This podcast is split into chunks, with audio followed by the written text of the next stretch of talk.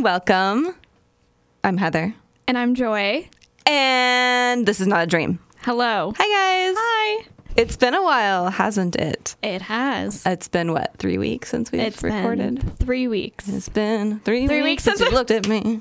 I don't know what I'm sorry. Uh-huh. I don't know the words. Insert the actual lyrics here because I don't know, and it's fine. oh my god. Anyways, Okay, so we have a treat. I have a treat for you. Joy gets to sit and enjoy the treat with you guys. I'm so excited.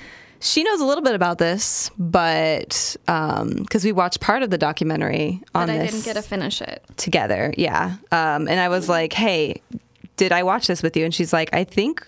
We started to, but we didn't finish it. And I was like, good, because I really want to do this for the podcast. This Wait. is Actually, she said, "Hey, do you remember this thing?" And I was like, "If I say no, will you do it?" Because I wanted her to, but we didn't finish it. So Yeah, so this is a case that just like the Lucie Blackman and uh, I almost said Samuel Neese. No, Samuel Skylar. Neese. the Skylar Neese case um, are like they like totally engross my whole mind, and I just go crazy. I'm I really excited about this one because I wanted to know what happened. Hell yeah! Here we go. I'm excited. This one's a wild ride, so get ready, you guys. Actually, I don't know. It no, it is. I I, was just gonna say it's it's crazy, and you guys will get angry. So be prepared for that. I'm already angry. All right. So, 13 year old Tair Rada lives in Katzrin, Israel, with her mother, father, and two older brothers. She was a beautiful, respectful, and energetic girl who loved to dance and hang out with her friends. It was really cute. It's because, so the documentary is called Shadow of Truth. Um, it's on Netflix in case anybody is wondering. Highly recommended. It is incredible. And it's so cute because on there they show like baby pictures and like old videos and stuff. And there's one video where it just looks like me at that age. It's like she's maybe 11 years old and she's got on like kind of like a little bit like lowrider pants, like Britney Spears kind of thing, where she's and she's like, d- you guys might hear that through the recording. It's my my new puppy barking in the other room. I'm sorry. But yeah, she's got these cute little pants on, Britney Spears early 2000s pants, and she's like dancing a little dance routine with like a group of friends. And I'm like, God, that could just, that could be me. It's insane. And she was only three years younger than me. So she's actually older than you. Oh, Joy, wow. I think. Yes. Yes. She was born in 1993. So Oh wow. um, this is why it's going to take forever to tell this story because I just have to talk so much about it. On December sixth, 2006, Tair decided to skip her last period of classes at Nofei Golan High School and hang out with her friends outside of the building. She soon returned back inside to grab a drink of water, and several students claimed they saw her around 1:20 p.m. going up a staircase leading to uh, like a mid-floor mid-floor landing between the two and this is important between the two uh, floors, which was full of I guess 10th grade classrooms and like a bathroom and stuff. And then nobody saw her after that, and she did not return home that day. So, according to one of Tyre's closest friends, who she walked home with from school for most of the time, she always called her mom when she got home to let her know she had gotten there safe. Oh my God. It's, it sounds like we're torturing dogs. Guys, I'm so sorry. We have, she's what, nine weeks old now, like a nine week old German Shepherd It'll puppy who just, she cries when she's left alone. So, we're getting, we're training her. Just thank you. Okay. Bear with us as we Thank do you. We're not torturing anyone here. I swear. So she normally calls her mom when she gets home, and today she didn't. Um, and her mother started to get really, really worried. Uh, so her mom decided to call her dad. She asked him to go out and look for her. And by this point, the sun had gone down, and he had looked around the neighborhood calling her name. He asked some neighbors to come out and help him. And after he failed to locate her, they decided to contact the local police and they gathered some other friends and neighbors to help them search. So they had really expanded and gone mm-hmm. to everyone they knew, like, hey, help us find Tyre. We cannot find her. So at 7 p.m. that night, Tyre was found. And she was found locked in the third stall in one of the girls' bathrooms at her school. She was slumped down and covered in blood. Her throat had been slit twice, and she had numerous slashes on her face, torso, and hands. Pretty brutal. Yeah. It's just, you can see some of the crime scene photos in the documentary and online um, if you search. They are pretty, it's intense. I cannot imagine just that happening in a school. Especially when people are like, It was in the middle of the school day. It was in the middle of the school day. It was extremely gory, and no one knew until 7 p.m. that night. It blows my mind. Um, I'll never get over that. So initially, the police assumed that classmates were involved in the murder, although that was soon dismissed. But it makes sense that you would think Yeah. that because it's in a school, like Yeah, you know, and during the school day. that's what I would have thought. Investigators were quick to act and they apprehended multiple people for questioning, including some of her friends, family, and classmates. And after a few days with absolutely no leads, people were becoming extremely upset at the lack of progress. So, you know how people get like, oh, it's a small, not small town, but it's a good town. It's not a mm-hmm. bad side of town. And this, this murder happens in a school to a 13 year old. And it's been four days and the police have nothing. There's extreme pressure on them now Yeah. of course. So the school psychologist came forward and stated that she saw a quote, very disturbed young man enter the teacher's lounge making sudden and harsh movements on that day. She described him as acting panicked. She later picked him out uh, as the school's gardener, and he was brought in but soon released because he had a perfect alibi and he definitely wasn't at the school that day. So the school's janitor, who is 29 year old, Wait, wait. sure. So What? he was seen in the teacher's like office, Mm-hmm. but he wasn't there. If he wasn't at school that day, how was he seen? So I'm getting to that. Okay, yeah, I'm sorry. I know. I know. I totally understand. That's like, wait, that doesn't make sense. So this is why. Sorry. The school's janitor, who was 29 year old Roman Zadorov, the way they say it in the documentary sounds so cool. It's like Roman Zadorf, and I can't. I can't. So Roman Zadorov bore a striking resemblance to the school's gardener, and he was brought in and interrogated. He was asked where the clothes had been that he was wearing that day, to which he replied that he had thrown them out. Weird. Why? Why'd you throw them out? Weird. The detectives applied heavy pressure during their interrogation of him. They took advantage of uh, Roman's lack of knowledge in Hebrew, as he had been born in the Ukraine. He could not read or write Hebrew, and many times in the interrogation footage, he can be seen pausing and repeating questions and trying to clarify things in broken Hebrew. Detectives searched his house and found a large knife collection. By itself, not that concerning. Yeah. After he's, you know, brought in for a murder of a girl who was killed with a knife. Concerning, maybe. Yeah. Um, he had recently searched how to subdue an enemy with a knife on his computer as well. Guys, don't search for things on your computers ever. Literally, don't own a computer, don't speak, don't do anything. You'll be safe. Okay. They also stated they found naked photos of underage girls on his computer. But later it would be discovered that the police lied about the fact that they were actually underage, which that's just a random piece of crap that I needed to throw in there. Yeah, that's weird that they would lie about that. I guess like if they really wanted to make it a case and they're worried that he would get away. Correct. Investigators decided to lie and tell him that they had found Tyre's blood on an item of his. So, this is a tactic that sometimes is used to gauge the suspect's reaction. And they used it multiple times while interrogating him. In the videos, so there's like videos online. Um, I don't know if they've released all of them, but in the documentary, you can see a lot of the interrogation footage. And in them, it's pretty clear that Roman is trying to help the investigators by telling them the truth and trying to make sense of their lie and how it might be possible how the blood got on him accidentally. Because he's basically like, in his head, that's literally not possible. So let me try to make sense of how this, how you guys found this. Mm-hmm. Obviously, it's not possible. It's fake. It's a lie. They then placed him in a cell with a man named Arthur, a seasoned criminal who was working with the police to help get confessions.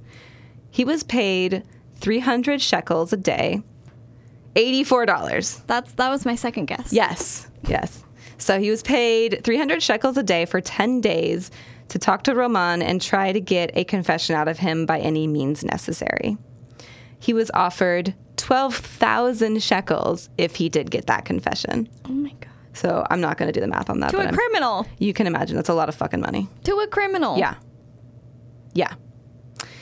During the many conversations that Arthur had with Roman, um, he got him to admit that students at the school, quote, pissed him off sometimes.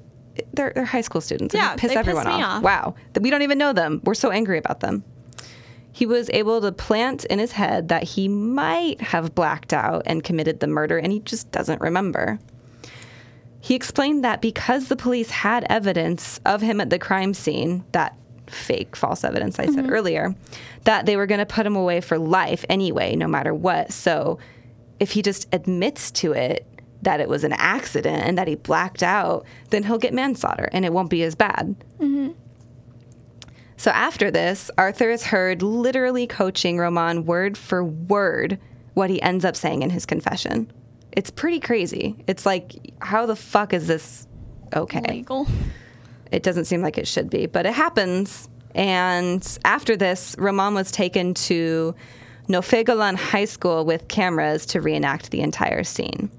Now you might be thinking, how is he going to reenact it if he, He didn't do it? If he blacked out? If this? If the the confession is pulled out? Blah blah blah. All this stuff. Here we go. This is my favorite part of the documentary, and I can't remember if we watched this part together. I think I vaguely remember this. Dude, I was through. so into this scene. I was like losing my goddamn mind. So let's break it down. He starts, Roman, he starts by explaining how he followed Tyre up the stairs because she had asked him for a cigarette. And he said no, so she swore at him, and he got so mad and angry that he decided to follow her up the stairs. But many students claim that they saw Tyre going up the stairs alone at that time. So there's that.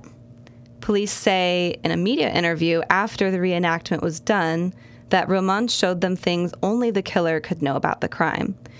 However, when reviewing the interrogation footage, it's found out that every detail that they were talking about was either revealed to Roman or hinted at beforehand.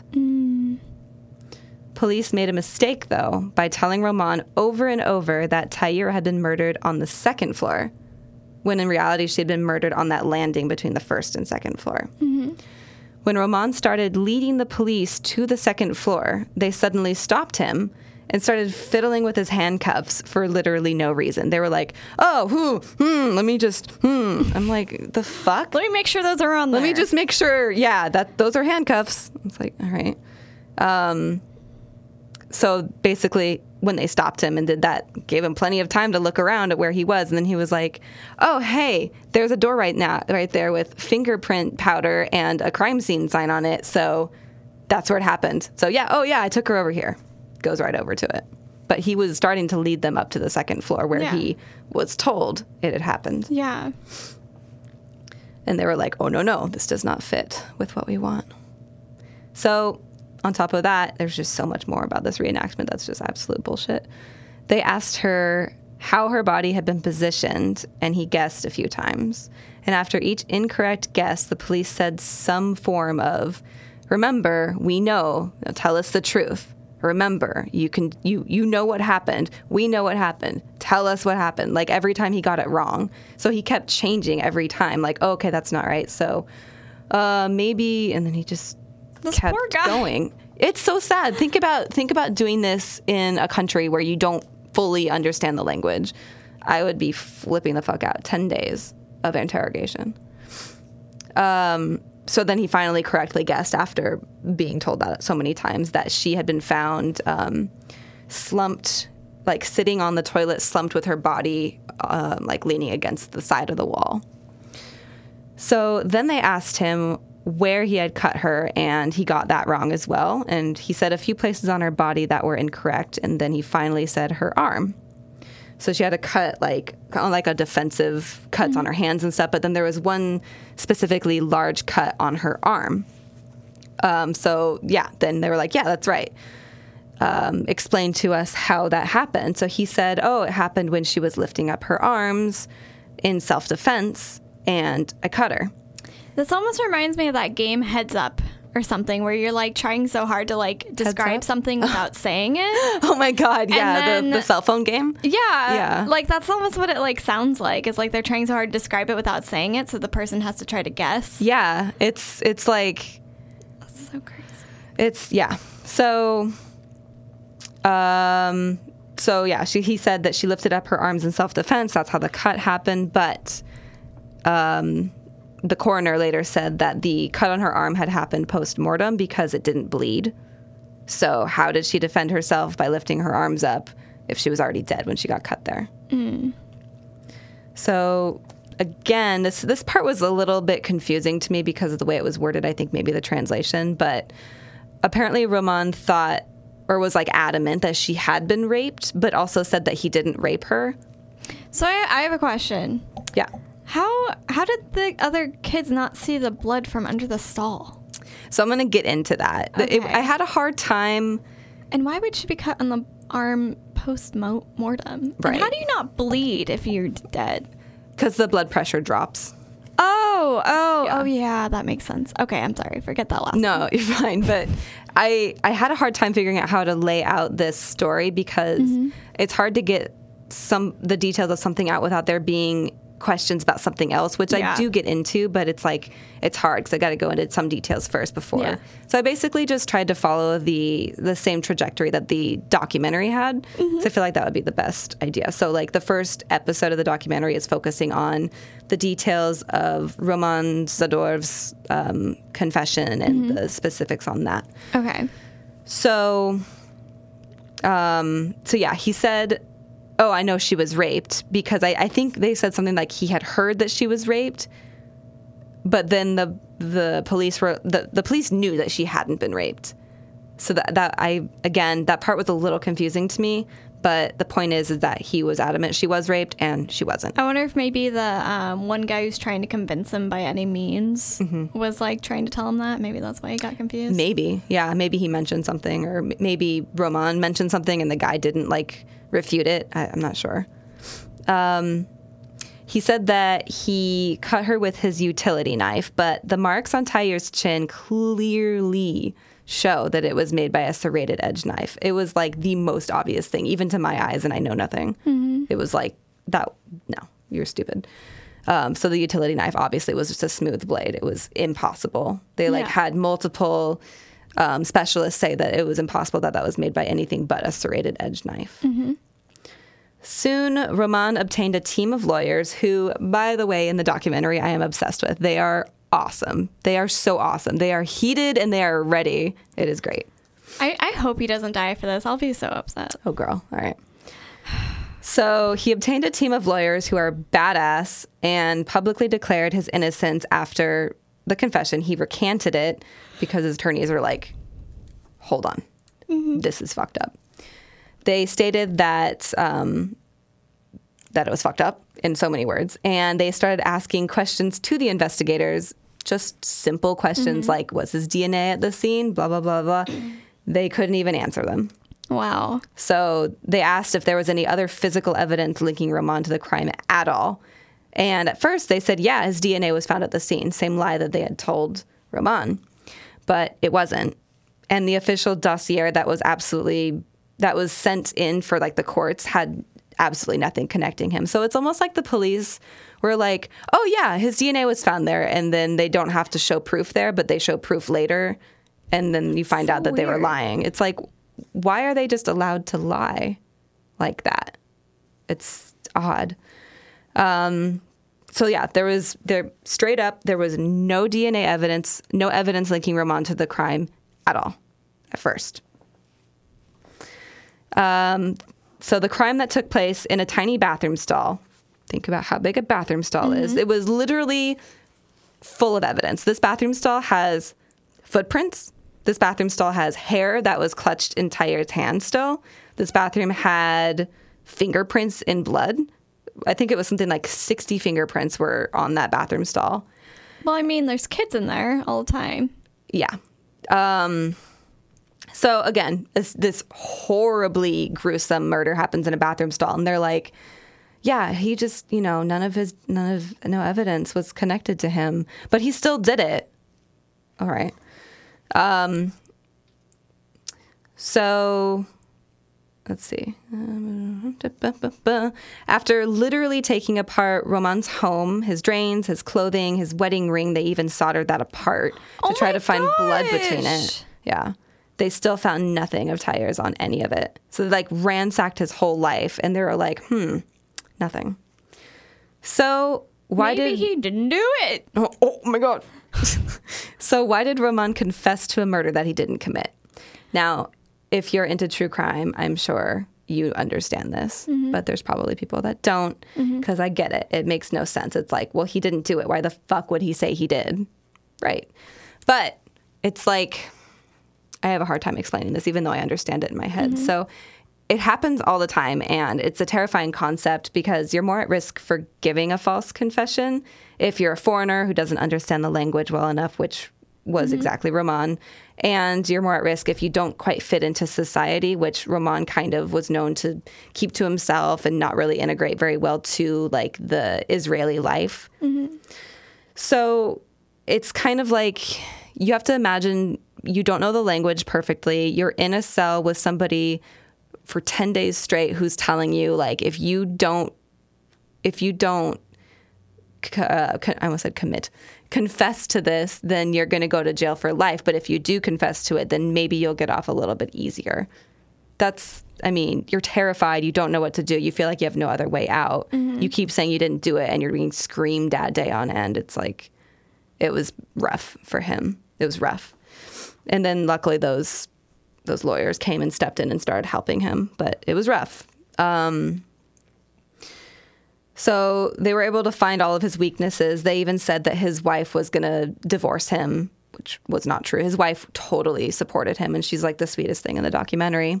But they were like, "Yeah, your wife's going to leave you." Like they were just hounding him, and um, it was pretty clear after a while that they just did not care about justice. They just they tried to make the crime fit the suspect that they had because they had pressure on them to just get somebody for this. So they were like, "Oh, yeah, it fits good enough. We're going to make sure it fits perfectly. We're going to manipulate this and lie about that and do this and this and we're going to make sure he gets put away for this because we don't know who else." So Roman's trial began on July 2nd, 2007, so pretty soon actually after the murder. Um, he was convicted of Tyre's murder in 2010. He was sentenced to life in prison. He appealed this in October of 2010, and in March of 2013, there was a review of the evidence by the same team of judges, and his conviction was upheld. So Roman remains in prison today. He hasn't died. He's alive, but he's still in prison for life. This poor guy. So you might be thinking, Maybe, there's no way this guy did it, right? but maybe he did.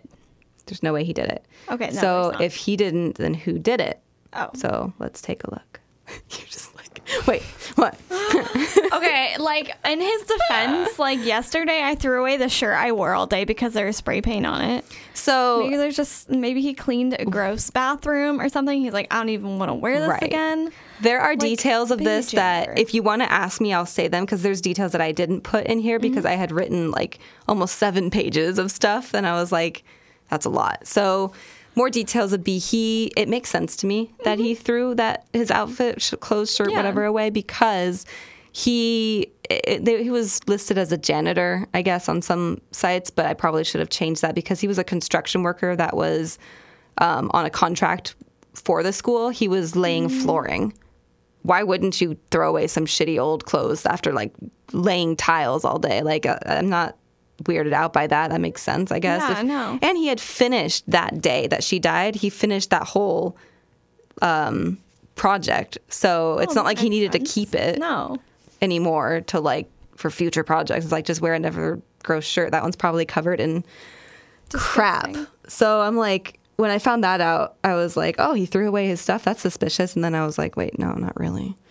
So there's just a whole lot. I, I wanted to say like the facts. The documentary does a great job of this first episode by giving you the facts in a way where you're like, he totally did it. But I mm-hmm. could not help but give the facts in a way that I'm like, this is bullshit. Because, like, in the second episode, they do. They're mm-hmm. like, okay, the second episode is called Scapegoat. Like, come on. So I just kind of smushed them together. Mm-hmm. Like, this is not right. And I think most people realize that. It a lot of people in Israel believe that there's no way that this guy did it. Most people in Israel is what I was seeing online. Looking at some of the other suspects in the case. So they looked into the students at the high school, which I think they should. That would be the mm-hmm. first thing I would look at. Yeah. So Tyre was beautiful. If you look at pictures of her in the documentary, she's like she's gorgeous, honestly. Mm-hmm. She's so cute. She was spunky, she was generally well liked by everybody. However, there was speculation that she might have been having trouble with some of the girls at her school recently. I mean, that makes sense. That's like any high Jealousy, right? and It's jealousy. just there there was a lot of people whispering about jealousy going on with her. It's like, why wouldn't she be? She's like this adorable girl. She dances really well. Her mom was like showing those home movies about her dancing, and like she was just makes sense that you'd be jealous as a high school student. Um, the school itself was actually known to have a teen crime and bullying problem anyway, even though a lot of people tried to pass it off during this as like, oh, this is a great school. Like, nothing like this should ever happen here. But people are like, mm, it was kind of, people are kind of dicks in this school. Um, Tyre's mother had stated that she believes uh, Tyre's murderer isn't Roman. To this day, she does not think it's him, but instead she thinks it's students from Tyre's world, meaning students at the school. And she had told a story about how a group of Tyre's friends had come over to her place after the mourning period just to kind of visit the parents and, um, I guess, support them.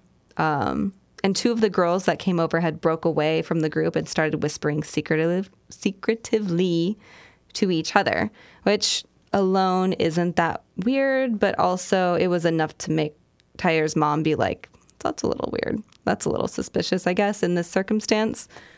Um, doesn't mean they did it, but it was just weird, and it was enough to get on her radar. There were a number of students who said that they were in and out of the bathroom around the time that Tyre was murdered. Many stated that they saw and heard things that made them suspicious. So now here we're getting to like, okay, how did nobody see anything? Here we go. Tyre had theater class before she went missing. In that class, her teacher said that she was sitting to the side looking sad, and when she approached her to ask why she was sad, Tyre replied, quote, because I'm afraid of death. Granted, this could be a coincidence, but it would be an awfully weird one if it was. Yeah. Doesn't mean anything on its own, but just add it to the list of weird things. Five of Tyre's friends had testified that an 18 year old boy that had, had been threatening Tyre before her murder. A boy named Avi had texted her saying that if she didn't go out with him, he would kill her. And it was later discovered that this was a fake story told to the police, but why did five girls tell the police the exact same fake story? What were they trying to hide? Oh, Weird. snap. Okay, so there were actually two students specifically that stood out to investigators, to the town, to everybody. Um, probably going to butcher these names because I don't remember how they pronounced them Was in the it show. uh, Rachel and Sheila? Fuck. the Skylar, Because- the Skylar Neese murder. Fuck. Your goodness. Those girls were such dicks. Fucking. I mean, it bitches. proves that like any teenage girl can do something. It does. You never know. Literally, Sheila was like, "Oh, we just didn't like her." Rachel, "Oh, we just didn't like her." It's like, what the fuck? I can't stand people, I can't. All right, so especially teenage girls. I hate teenagers. Carry on. Um, the two girls that were um, standing out to everybody was Nufar Ben David and Lee La- Layani. I'm just going to call them Nufar and Lee. Okay. So the two girls spoke to the police, stating that they went to the bathroom at the time of the murder. So specifically, one girl, one of these girls, um, Nufar had gone in with one of her friends and then left, and then Lee had gone in like a few minutes later around the same time and then left. They didn't go in together, but um, the two girls spoke to them to the police. Um, Lee allegedly, oh sorry, it was Lee that went in with her friend, not not Nufar. Lee allegedly knocked on the stall's door that Tyre was later found in and had heard a girl's voice reply back, occupied. So there's, that's, all right. According to Lee, police kept asking her if she was sure that it had been a girl's voice that replied. They clearly wanted some evidence that Roman had been the one in that stall at the time. They just really want to pinpoint it on this poor guy. I know, I know. And it's easy too because he's, He's a foreigner and he's he was there on an illegal work visa. Like nobody cared about him, like besides like his wife. And jokes on them now because everybody cares. Okay, so now on to Nofar. So she went in by herself and she claimed that she saw a girl with curly hair in the bathroom that she didn't recognize, which was odd because the school apparently everybody knew everybody. It wasn't a huge school where everyone was like, hmm, some girl I don't know. It was more like, um, who? I wonder who that was. That was weird, kind of a thing. Yeah. Um, she said she never saw her again after that day either. She was wearing what was described as baggy army pants. So when you think of that, you think of like camo pants, but in Israel, their army pants are just tan. So they were Like basically khaki? like khaki, baggy khaki cargo pant kind of things. And um, a school shirt, but some other things say that she was wearing a black um sweater. So maybe that's what a school shirt means. I don't know. She s- stared at Nofar in the mirror as she went to one of the stalls. So the girl with the curly hair was like over the sink looking in the mirror, and like Nofar walked behind her looking for a stall, and they kind of glanced at each other, and she was just like following her with her eyes, and she was like, "Ooh, fuck." Um, she told investigators about this girl, but they didn't seem interested. They didn't ask her to explain her so they could sketch something up. They were just like, hmm. Or They didn't care. Maybe it's just because they're like, oh, just like you're in the girls' room and there was a girl with curly hair Right. in Israel I do feel like washing your hands. I'm like, I come on, they should have done something with Yeah, that though. It's like that's, that's like the biggest that's a big lead, I think. I do think they should have done something, but I can see why they were like, well, I can see Yeah. in their heads it would be okay, but it's Right. not okay, if that makes sense. Yeah, yeah, no, I get that. Um so in May, we're gonna we're jumping ahead. Don't worry, we're not skipping a ton of stuff completely, but we're just kind of jumping Yeah. ahead. So just bear with me.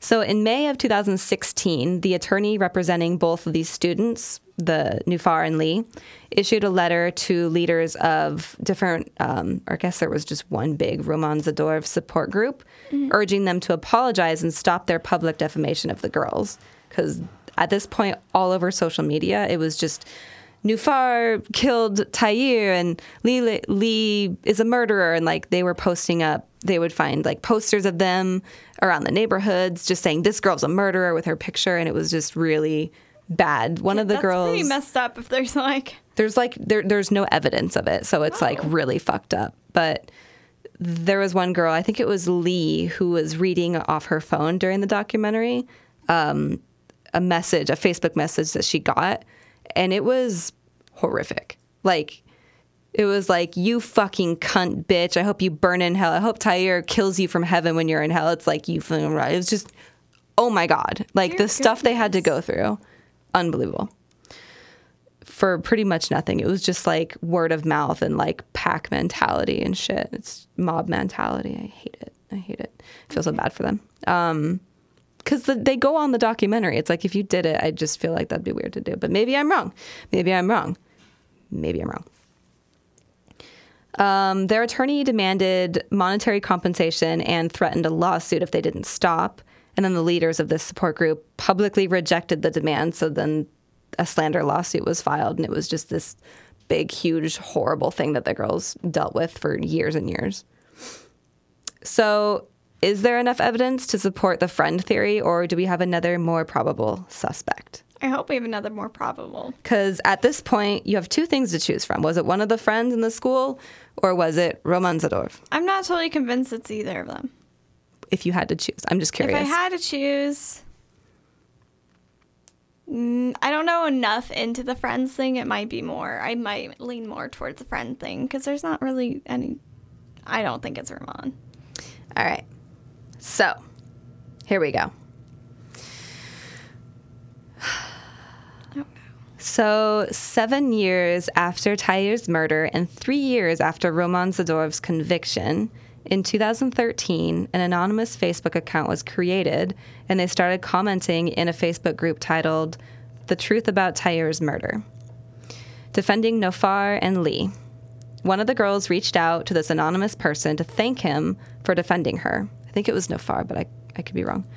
Um, to which he replied that he was a coward because he knew who really killed Tyre and he had not told anyone.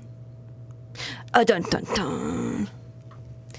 This anonymous person was later um, found out to be called, in the documentary, they call him AH, but now people know his name. His name is Adir Habani.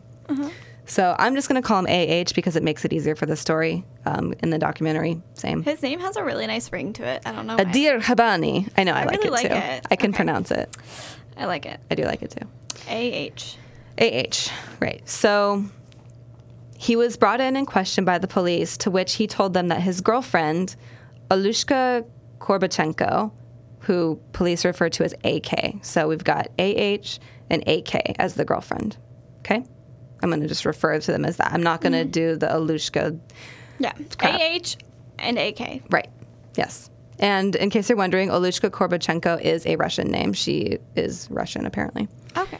Um, he said that his girlfriend, AK, had confessed to committing the murder to him on the day that it happened. So, on the day Tyre was killed, AH describes AK coming home, explaining that she had just killed a girl in a high school. She showed him a pile of bloody clothes, a knife, gloves, and a curly wig that she had worn during the murder. She explained a story that lined up exactly with all the evidence and eyewitness testimony. She even explained how a girl knocked on the stall and she replied, occupied. AH described his girlfriend of 10 years as a disturbing person who had always been that way. She had a Why are rough. you with her. That is the question of the If- century. If, Isaiah came home like that, I'd be like, what the fuck? so he had been dating her. That's so scary. I forgot how many years. I think it was four years before the murder happened, and then six and a half years after it happened, he kept dating her. Why? I don't know. I think he's he. All right, he has his own issues. Maybe he was scared of her. we. I think I'm gonna. I'm just gonna. I'm scared for him. All right. So she had a rough life growing up with abuse from her grandfather. Um, I didn't write the specifics on here, but now that I didn't write them, I really want to say them. still not an excuse for anything. It's fucked up. So apparently her grandfather was like schizophrenic and was like a war veteran and he like took her to all these battlefields and like she remembers this old memory where like he placed her inside of a corpse. And I was like, I'm sorry, what? Yeah. Yeah. still not quite enough to excuse it, but that's And apparently, the reason, apparently, after that or because of that, she goes to her like calm place in her mind and it's her like floating in a river of blood. And that makes her calm. So, AKA had claimed that she was a she wolf trapped in a woman's body and was fascinated by blood and the inside of a human body. She said she wanted to explore the insides of people and pull out their organs. I would leave her. Yeah, that's not normal. I no. That's not normal at all. that is no. AH was given three separate polygraph tests and found to be telling the truth. Now, take that as you will, because polygraph tests are not known to be super accurate, but if I'm being honest, I think it does mean a little something. I think it means a little bit something. I think it's worth talking about. So, when police questions AK, she said that AH was just trying to get back at her for breaking up with him and by lying about all this.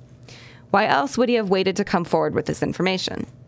She said he was abusive and that he had raped her twice and that he was out for revenge against her. During questioning, AK did reveal some very concerning things about herself. She stated, no, this is to the police, okay? To the police. She says, Oh, I had a burp. Oh my God. I felt that in my soul. Oh my God. She says, um, quote, it's hard work murdering people. Taking stuff out and breathing it and touching it, dot, dot, dot. And then when asked if she had ever murdered somebody, she said that she didn't want to talk about it. She just said that. I don't really wanna talk to the about police. And they're like, oh, okay, that's fine. All right. No problem. Fine. You know what? You're good. Goodbye. Oh my gosh. However, in 2013, after being questioned by the police, AK they they were both on house arrest at this point. But AK went to AH's house and attacked him with a shard of glass. Police were called. Police were called, and when they arrived, AK attacked an officer and tried to take a bite out of his neck, What in the claiming world? claiming that she was quote hungry for the good stuff. Oh, I physically cannot. oh my god. It's like, it's like, is this real life? So scary. It's like she did everything except say right to their faces, "I killed Tyre." Like Oh my she's god. the most suspicious person on earth. Um, she was also found to be carrying a hunting knife on her during that incident, which I guess maybe in Israel is kind of weird, but How did she get a shard of glass? Did she like break into his house and then grab the glass? I- No, I think she, if I remember correctly, she. Oh God, I feel like I'm not going to say it right, so I feel like I don't want to say it. Watch the documentary and you'll find out. but right. she attacked him with a shard of glass. What a crazy person. Um, That's so scary. AK, help real early. yeah. AK was sent to. Now I'm going to kill this pronunciation, but I'm going to try it. To Abarbanel psychiatric hospital. You killed it. Thank you. and wasn't questioned further in regards to Tyre's murder. She was not seen as a suspect. They were just like, you need to go to a mental institution. Bye bye. And they never questioned her again. Yeah, that happened. That's a thing that happened. They maybe they just didn't want to like be wrong about. Bingo. Because they already had Roman in custody. Why would they want to admit they were wrong if they don't have to? I can't stand people. Yeah. So here we go. It gets worse. AH was sentenced to jail for obstruction of justice for not coming forward immediately. And, he goes to jail and she just goes to a mental hospital. he got sentenced to jail for the rape of AK that she said happened. Granted, he did not deny it. So I think that they were a very abusive couple. They're both in the wrong. She's killing people and he's raping. They I- just need to both be in I jail. don't know for sure. He never admitted it, but he never denied it. My feeling of it was that he is telling the truth about what he's what she said to him, mm-hmm. but she's also telling the truth about how he was abusive. It just seemed like that was how it was going. It seems like they had a bad relationship. She murdered somebody and then he like did all that and then when they got in a fight, it's totally some like scummy like he should have obviously not have come forward with that just out of spite for a breakup. Yeah, it, I feel like it happens a lot where like a husband or a wife comes forward earlier. and like they're like, "Oh yeah, well, I didn't want to say anything when we were together, but now that we're not, I feel comfortable saying like he totally did it." Like I- it's kind of like, mm, but also it, it happens a lot. I've heard about it happening. Um, Goodness. So he was sentenced to jail for the obstruction of justice and the claimed rape of AK, but he was actually, don't worry, released 11 days later. So he wasn't there very long if you were worried about him for whatever reason.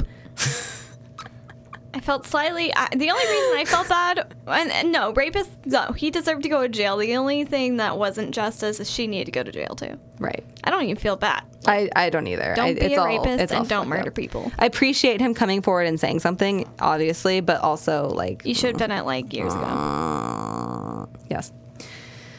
Um. So, interestingly enough, police actually asked him to retract his statement about AK, just so they're like, "Hey, we don't want anyone to know there's a better suspect." They're like, "Please retract your statement." They even said that they would take away the sexual assault charge against him if he did, but he refused to retract it. Dang. So things get, yes, that's right. Things get even more concerning. After this is fucking insane. I can't. This story. I need a. I need a minute. Oh my god. This story. I. I can't. This is just. things get even more concerning after AK is sent to the psychiatric hospital. Oh god. Her roommate at the facility at the time she was there, who was named Anat, revealed to her later roommate, May Peleg, so does that make sense to you? Uh-huh. Like, okay, it's kind of confusing, that AK had talked to her about the murder and how she almost killed someone once but got caught, but then she did it again and didn't get caught. She described the murder that AK had told her about as the one committed against Tyre. AK's roommate committed suicide a few days after revealing this information to May Peleg. Okay. Quote committed suicide. Yes. Well, yes. But was she killed by AK? For It just telling? said committed suicide. I don't believe it. May came forward and revealed this information to the creators of the documentary, hmm. Shadow of Truth, which is now on Netflix, my friends. Please go watch it. It's amazing. And they do a better job than me of explaining this, and you can see everything. But when May came forward to the documentary crew and they wanted to come out and like interview her and everything, um, three days after they had talked to her on the phone, she committed suicide too. I don't believe it. So here, let me let me. It sounds crazy at first, but a couple things. I don't I don't want this to come off wrong, but I'm just saying the facts for this situation. They were both in the mental hospital, and May Peleg specifically had talked about suicide her whole life practically, and she was transgender and she was going through a lot. So I don't think her suicide had anything to do with this case. I just think that she was struggling. And I think maybe the same for the other girl. So and not. here's like my opinion on it though. Sometimes like when you're suicidal it's because you don't think that you have a purpose. But like if I felt like I could bring justice to somebody, it would kind You'd of give you a little bit of a purpose. But Right. the other thing too is they are in a mental hospital. So where are they getting the means to kill themselves? Oh, I have no idea. I, mean, I guess people just should be find on a way. strict things. I because you don't think it was. one, I don't think it was very specific about when they came forward with this information. It's very possible that they were already out when they said all this and that when they killed oh, themselves. Oh, okay. I thought they were like still in there. And I don't think so. okay. They didn't really get very specific about that, but I understand what you mean.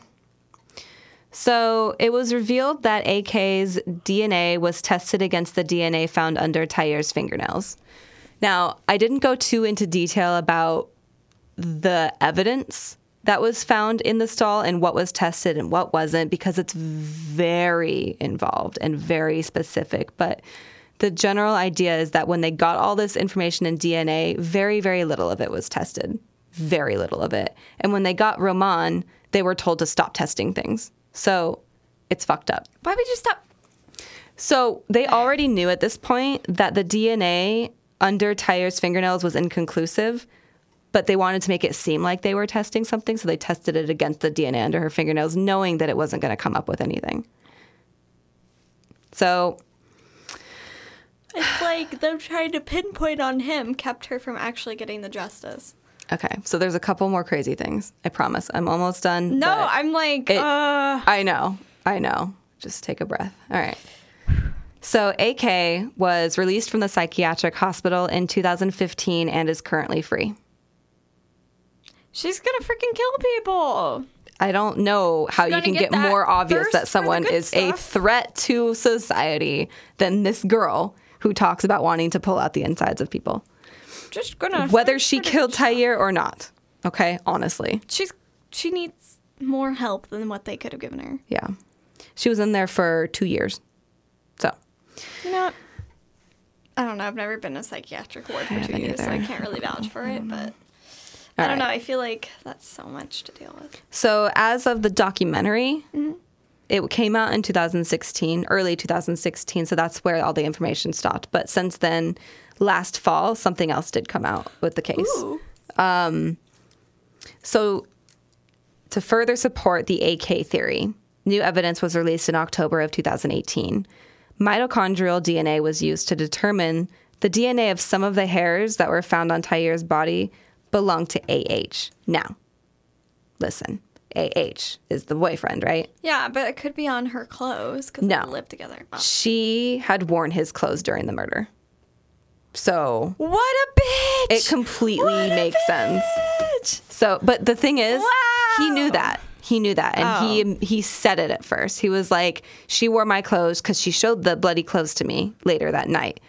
She's a bitch for wearing his clothes, of course, yes, because I'm sure she didn't want to get caught. But that's why, And he's an asshole for raping people. if he did, yes. So Yes.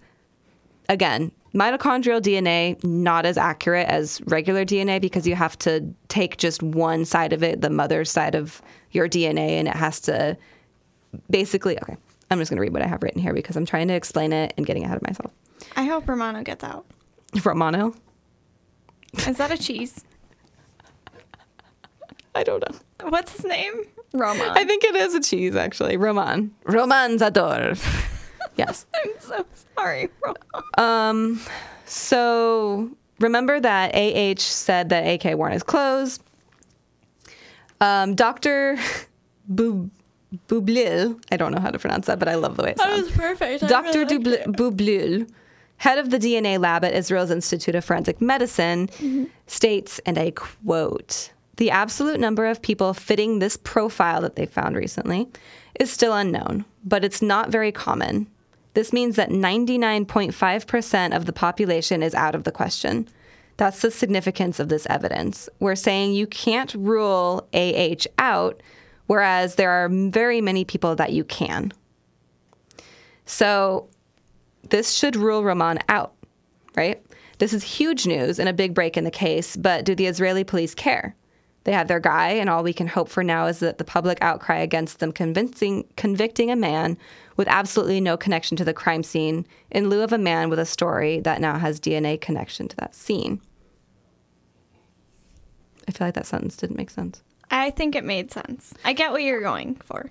They have their guy. All we can hope for now is. Oh yeah. So all all we can hope for now is the public outcry against them convicting a man with absolutely no connection to the crime scene in lieu of a man with a story that now has DNA connection to the scene is enough. Yes. Yeah. So that's the end of it for now.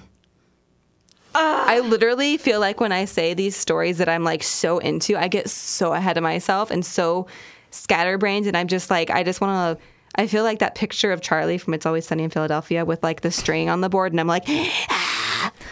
That's exactly how I feel right now. It's insane. I love this documentary. The story blows my mind and makes me so angry.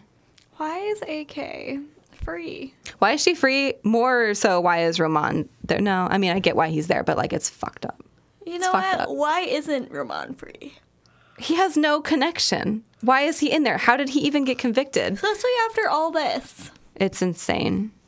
But luckily, we've got social media and things like that where a lot of people are protesting, and he's got good um, attorneys. So we can hope that eventually something will happen. I would love to see something happen in this case where, like, she gets arrested. I don't think it's going to happen, but I'm terrified. I feel like I'm gonna like walk to my car and she's gonna be there. It's Okay. like a scary movie. okay. You know where this took place, right? Yeah. Where? In Israel. Okay. Where do we live? Th- there are planes. there are trains and there are automobiles. Okay. So, honestly, I think the most horrifying part of this story is the fact that it could happen to you. You could get convicted of something you didn't do. If he was able to, anybody could. I think that is very horrifying. But the fact that this girl was put in a corpse and now freaking craves blood, I think is also horrifying. Yes, it is. It really is. There's I mean, I I gave such a condensed view of the story. I'm urging everybody listening to this to please go watch Shadow of Truth on Netflix. It's amazing. Does it get like really cold there or something? I don't know. Let me look. Because that would make sense with the like going into a corpse for warmth. Makes me think of Star Wars. I just typed in the word Israel and hit enter. I don't know what that's going to tell me. you, you guys are about to learn the history Oh of Israel. Because that's such a weird thing to do for war. Israel. I mean, obviously her grandpa was crazy, so maybe like he just was doing crazy things. I think she she shouldn't have had to live with her grandpa if he's like that mentally unstable. um, it doesn't say that there's a bad season in Israel. Like, there's no crazy. It's just always good. Maybe we should move there, yeah. So except for the fact that AK is there. it doesn't seem like there's any like crazy cold or hot. So it's like I don't think that's the reason why. Um, well, he's just crazy. Yeah. Well, yeah, he was schizophrenic. Gross. So that's the story oh, of is the so murder of sad. Tyre. She was this precious little girl, and that was, I would honestly, honestly say one of the most gory crime scenes I've ever seen in my life. I just feel so bad for her and the family because it's like the they don't even think that Ramon. So it's not justice. and that it wasn't even justice, and now everybody's focusing on like him being free, which they should be, but it's taking away from the fact of the victim, right. if that makes sense. Right. I I don't remember seeing anything about what the mom has because at this point, unfortunately, the dad has died. Um, he was in the documentary, but he died a couple of years later. I think it was cancer. Um, pretty sure it was cancer. He had cancer in the documentary actually, and he was like not looking great. But poor guy, he was so sweet. Um, but the mom, I don't remember reading anything about if she had an opinion on AK or what she said about the story of AK. I don't know. Um, I'd be interested to see what she thought about that. But a lot of the news articles are in Hebrew, and it's very confusing for me to try to figure those out. So Yeah. yeah, that's so that's that. That's that. Another obsessive case that I cannot get over. There we go. Take that with Yeah. grain of salt. I have to burp again. Are you speaking Burpanese? Um, we had a few reviews, Yes, right? We had we a couple have. of Podbean reviews. Thank you guys. Um, give me one second. No, you haven't said it yet. I'm gonna turn this off. So we, so we got one from Nop Viv, All right, N O P V I V. perfect. This was 23 hours ago. And this was on the real story behind the haunting of the Annabelle doll. As always, an amazing show and really in depth stories from both Heather and Joy. I will always look forward to this, makes work a hell of a lot easier and love the humor. It's fortunate that people, it's unfortunate that people don't understand that humor is for coping with reality. Love you guys with a heart. And then one of my favorite favorite reviews yet. Thank you, Nop. That was super, super sweet though. Um, is by Mazvez. And it all it says is legit though, y'all. That could mean so many things. y'all. Y'all. I think that's probably because I say y'all a lot. I mean, legit, y'all. Y'all. Look. I love it. Thank you guys Thank so you, guys. Those are awesome. Um, Oh, wait. How long ago did we record? I don't know. Oh, crap. The- Oh, the I think other we actually have more. This one says, "Glad you haven't forgot about the Iceman," because we never said we didn't forget about him. Yeah. Of course not. Thank you, Iceland. I'm gonna. Iceland. I'm That's so sorry. okay, no, no. I think we have one more by Cherry. I don't think we read this one. okay. Um, this is on Exorcism of Anneliese Michel.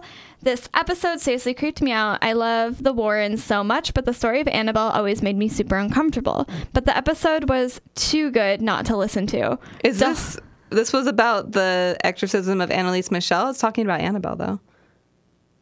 Maybe they accidentally did it. You know what? I don't. I, They just were very excited about both ones, so they wanted to make sure they were both known. Thank you, Cherry. Um, dolls. Dolls are so terrifying to me. My mom has a porcelain doll, and I always thought something's wrong with that thing. Also, Joy's experiences with the supernatural, creepy experiences are so amazing to listen to. But how are you even alive right now? I'm so terrified. Dude, you should do like I don't know.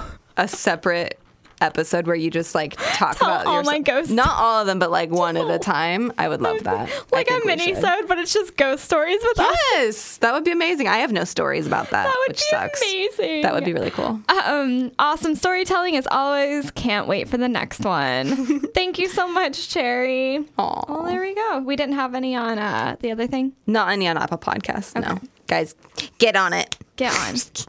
Just kidding. kind of. Ooh, stretching. Joy, do you have a movie recommendation this yes. week? What is it? Shit. What do I have? Oh, I'm so sorry, guys. I feel like I watched one not that long ago, Could and I already sleep forgot what it is. Um, I have two things. Mm-hmm. One, okay, I have three things, Okay. but only one of them's a recommendation. okay. all So one recommendation is I've been just really wanting to rewatch it, like the remake, because I okay. thought it was really good. And I just started listening to the audiobook. Oh. And like I forget how dark Stephen King is, but I still love it. Like, Mm-hmm. holy shit. Like there was like a quote and it was like talking about like how his Oh that like somebody was having sex and somebody's penis was erect like an exclamation point was the quote. Yeah, right. And it shot like rockets. Yeah. And I was like, all right. Just how I like my exclamation point. in my day. Um, isn't that the book where he like in the movie they didn't do it, but there was like a rape scene or something like that, like Um, really, really dark. I don't remember if there's a rape scene. I do know that um, supposedly when they do the blood cra- pack, um, it actually was them all having sex, like in a giant Oh, orgy. oh, that's right. Maybe that was it. So we'll Oh see once I get there. Jesus. I've been listening How to old are these car. children? Like 12? They weren't very old, but you know, You know those 12 year olds. you know. Um, so they're probably like I don't know, but yes. Um, I also saw Endgame. Oh, yeah. How I hated it. literally, I'm sorry if any like some people liked it. I absolutely hated it. I was over it. I thought like it literally like that movie that we were making fun of the other day with the cheesy music. Oh my God. It straight had that. And like I'm not a big superhero movie fan, but I like literally appreciate all the other Avengers more now 'Cause because I've so seen that movie. Literally the last couple minutes, like 20 minutes maybe of the movie, Uh-huh. I hear somebody turn to their significant other and go, "This is the stupidest movie I've ever seen." and I fucking started laughing. what did Isaiah think? Isaiah was like, "Oh, it's okay." And I was like, "You know, it was bad." Um. Anyways, and then um. oh, shit, I already forgot the last one. Anyways, um. Yeah. That's Oh, it? oh, yes. Um, so we decided that we are not naming our boy corgi Gizmo because we were at the vet and there was like, and there's so many gizmos and I'm very upset. so I kind of Isaiah doesn't know this yet, but I want to name him Pippin, Oh my God. Petunia and Pippin. That's so cute. so he doesn't know. Is that the one that sang or the other one? Um, what are we talking about? The the hobbits in the thing. oh yeah, Pippin is actually Merry and Pippin from Lord of the Rings. Yeah, that's what I mean. Sorry. They kinda Which sing. one was the one that sang? I don't remember. Oh, I thought you were talking about like a scene from The Hobbit. No, he's the one who sings to the Yeah, in Lord of the guy, Rings. who I freaking hate. sorry. Yeah. Oh, Miss I, he's my favorite. He was that was such a fucking cool scene. I love that scene. and then he's like eating the tomatoes and it's like dripping. Aw. Oh my Fucking god. don't eat those tomatoes when I sing. Such a good It's movie. rude. Um, I thought you were talking about like The Hobbit. I just pictured them like no, dancing on tables sorry. and I was like, they I all never kinda saw The sing. Hobbit. I just saw Lord You of the Rings. what? I think you'll live. They were hobbits, right? Yeah, they were hobbits. Yeah, okay. Halflings. Anyways, um, so those are my three announcements. Oh, also the puppies are going to be due in a week or two, so they are due any minute. So are you gonna pick them up like a couple of days after they're born? Then So we pick them out, yeah, a couple days after they're born. okay. And then we pick them up in eight weeks when they're born. Dying So we get to see meet them. the parents on Sunday, and I'm really excited. this Sunday. So you are going up there before they're born, and Mm-hmm. Just then it, because uh, we don't want to buy from a puppy mill. yeah, So for we're sure. double checking, but I don't think it's a puppy mill. How can Anyways, you tell if it's a puppy mill? Um, normally they don't let you meet the parents, or they won't let you come to where the puppies are because it's normally like a horrible living condition, um, or sad. just like different things like that. Pretty much, honestly, Yeah. pretty messed up. Um, people are just really weird, and um, also. I think those are the big ones. Also, if it's normally from another state, a lot of times it's a puppy mill. Really? Mm-hmm. That's sad. Because you got to be a puppy mill if you're just like pushing out puppies all the time and throwing them all around the country. I guess. Yeah, that makes sense. Um, and then, but the big one is if they don't let you meet the parents, because like, why Yeah. wouldn't you let me see the parents? Yeah, like what are you trying to hide? yeah. That's weird. Okay, well that's good. There we go. I'm glad. Stay away from puppy mills. Disgusting. So I haven't watched literally any fucking movie in like a hundred years because literally, as you know, all I've been doing the past week and a half is The story. chasing. Oh, the this. What? I said the story. I thought mean, you- all right. Writing this story for this episode and chasing around my new puppy around the house. This dog is exhausting. Last time I had a puppy, I was like 11 and my parents basically took care of it. Right, that's I am so sleep deprived and I have to go to a party tonight with John and I'm like i I'm would sorry. literally kill myself. It's because If I- with John. It's because you have to go with John. I would too. But yeah, I I I love her so much. I, like I literally okay, this is this is really really fucking pathetic, but I have to say it. I was looking at her the other day cuz I was so stressed out yesterday that I was like I can't do this. Like I had the puppy blues really really bad. I was just like oh. I don't know how I'm going to be able to deal with this. It is so stressful and it is so much work and I have no free time. I was freaking out and I looked over at her and she was looking at me and I just started crying because I loved her so much. I was like, "Oh my god, I am my I would die for you." Like I love her so much. started crying. Oh my god. Oh wait, they haven't. They don't. They might not know that you have a new puppy. No, they don't. Well, I mean, unless She you got a follow new me on puppy. Instagram. Follow her on Instagram so that you get to see her puppy. Mm-hmm. Follow me on Instagram because I said so. Yeah. So my Instagram handle is jellybean.nose and Joy's is Ziggity. It's Ziggity. Z I G G A T Y. I have pictures of chinchillas Yes. and my face. yes. and my it. cooking now. I just keep posting pictures of food lately. Um, but yeah, so I got a new puppy. We rescued her from the it wasn't the Humane Society, but it was like a Maricopa, Maricopa Animal Animal- Care Center control place. Don't know what it's called. But she was there with her two little siblings, and I was like, "Oh, these BBs." She had the upright ears. They were all German shepherds, I think, full German shepherd. Probably not full. We'll find out. But hers were the only ears that were straight up, so I was like, "I want her." And then I talked John into it, and now we have a dog, and I'm exhausted. um, but other than that, I have been not watching movies. So what the fuck do I have to recommend? Something from my memory. Oh, and I have a good memory of horror movies.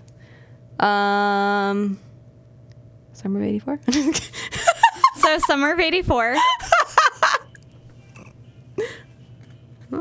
Someone's phone. It's John's phone because he's Let's ruining our podcast. I got it. I got it. I remember thinking of a movie earlier this week and saying Uh-huh. I want to do that for my recommendation. I just remembered what it was because Yes. I told you that we have to watch this together because you have not seen this. Yes. The Black Coat's Daughter. Oh my God, guys, it's great. It's I love it. So good. It it can be confusing, so pay attention, but it's great. Last time we recorded, I said I was going to go watch Brightburn after it. What? what? Brightburn. It was that like movie that I recommended where it was like the like anti superhero where like the kid learns he Yes. powers and he turns bad. Yes. And I was like, oh, I'm so excited to see it. Uh, it's not even out. Like, I, like, I was like, Isaiah, look up movie times. He's like, I can't find them. And I'm like, you're stupid. And I got home and I went to go find them and it's not out. So once that comes out, I'm gonna go watch it. Awesome. Okay. Um, and we have been watching this one Netflix show called Dark. oh yeah, you were It's telling me in about German. that. It's it's pretty good. It gets a little confusing because I can't deal with like the whole like time travel and time zones and times, and it like hurts my head. confusing. But I still go with it because it looks cool. Okay, now I'm It's good. concerned about watching The Black Coat's Daughter with you. Just saying. There's a little bit of that in it. Okay, and It- that's the confusing part of it. and just because y'all are usually pretty smart, well, you guys are really smart. I don't know why I said usually. There's this movie. I, maybe you know it, Heather. Um, it, it's not a scary movie, but now it's just gonna bother me because I can never. I am a movie professional. Okay, I'd be surprised if I didn't know. it's this guy and he i think he John like Wick. goes back in time and how he can go back is he has to look at something from his time so he i think like there's like i'm probably wrong so i'm not even spoiling anything but there's like a scene where he like fell in love and all this stuff and then he looks down at the penny and it's from his time and he's taken back forward to his time I was like, are you talking about Life is Strange, that video game? no Have you no. played that? no i want Oh my to. god, it's exactly the it- concept. I just remember it was so good. And he like, yeah, but he like looks at the penny and he got like sucked back into his time. Is so it's I think like a, drama, I'm guessing. thing. I think it was like a romantic movie. like a it- it's and Maybe it's not, the lake house. Or maybe he was old and he was like, time to go back. Is it the lake house? I don't think so. I think it's like a little bit older. is it so it's like a American movie? yeah. Not like a foreign movie. Okay. And yeah, Older like, than so like 80s, 90s, 90s. You know what? I don't even know. But if somebody knows out. what I'm talking about, it's this guy. All I remember him looking back down at his penny and he goes back to his time. I have to Google this right now while I'm on. Yeah, I it's, it's gotta so good. it. It was. I'm remember it being really good. I just remember him like being in love, and like he went back in time, and that's how they were able to make him go back in time. Is you had to hold on to that. I don't fucking know. Guy looks at his penny Somewhere and in time? to his ear. Somewhere in time, maybe. yeah, looks like it. What does that look like? All right, it's from 1980, and it looks very fucking old. It has Christopher Reeve in it. Don't know who the fuck that is. He was the guy who fucking. Is that Keanu Reeves' brother? yeah, yeah. no, wait, I don't know actually. Yeah. Is that it? Yeah. Hell yeah. We I'm got it, probably guys. wrong, but it was really good. I'm probably Um, wrong about the story plot. A Chicago playwright uses self hypnosis to travel back in time and meet the actress whose vintage portrait hangs in a grand hotel. Yes. Oh my god, this I is this is what. Wait, there's an episode of American Dad that's based off this fucking movie. I fucking. I didn't know that until I just read the synopsis. Oh my god. keep reading. I'm ready. Holy shit. That is so funny. But yeah, it's really good. Well, there you go. We should sign off. All right, well now we're gonna leave. Thank you guys for watching. I can't wait to see what Joy picks for two weeks from now. I already have two ideas of what I'm gonna do. I'm so tired right now. I feel like I'm barely keeping my eyes open. So we will see you guys in two weeks. All right. Bye. Bye. Thanks for listening. Thanks for yourselves.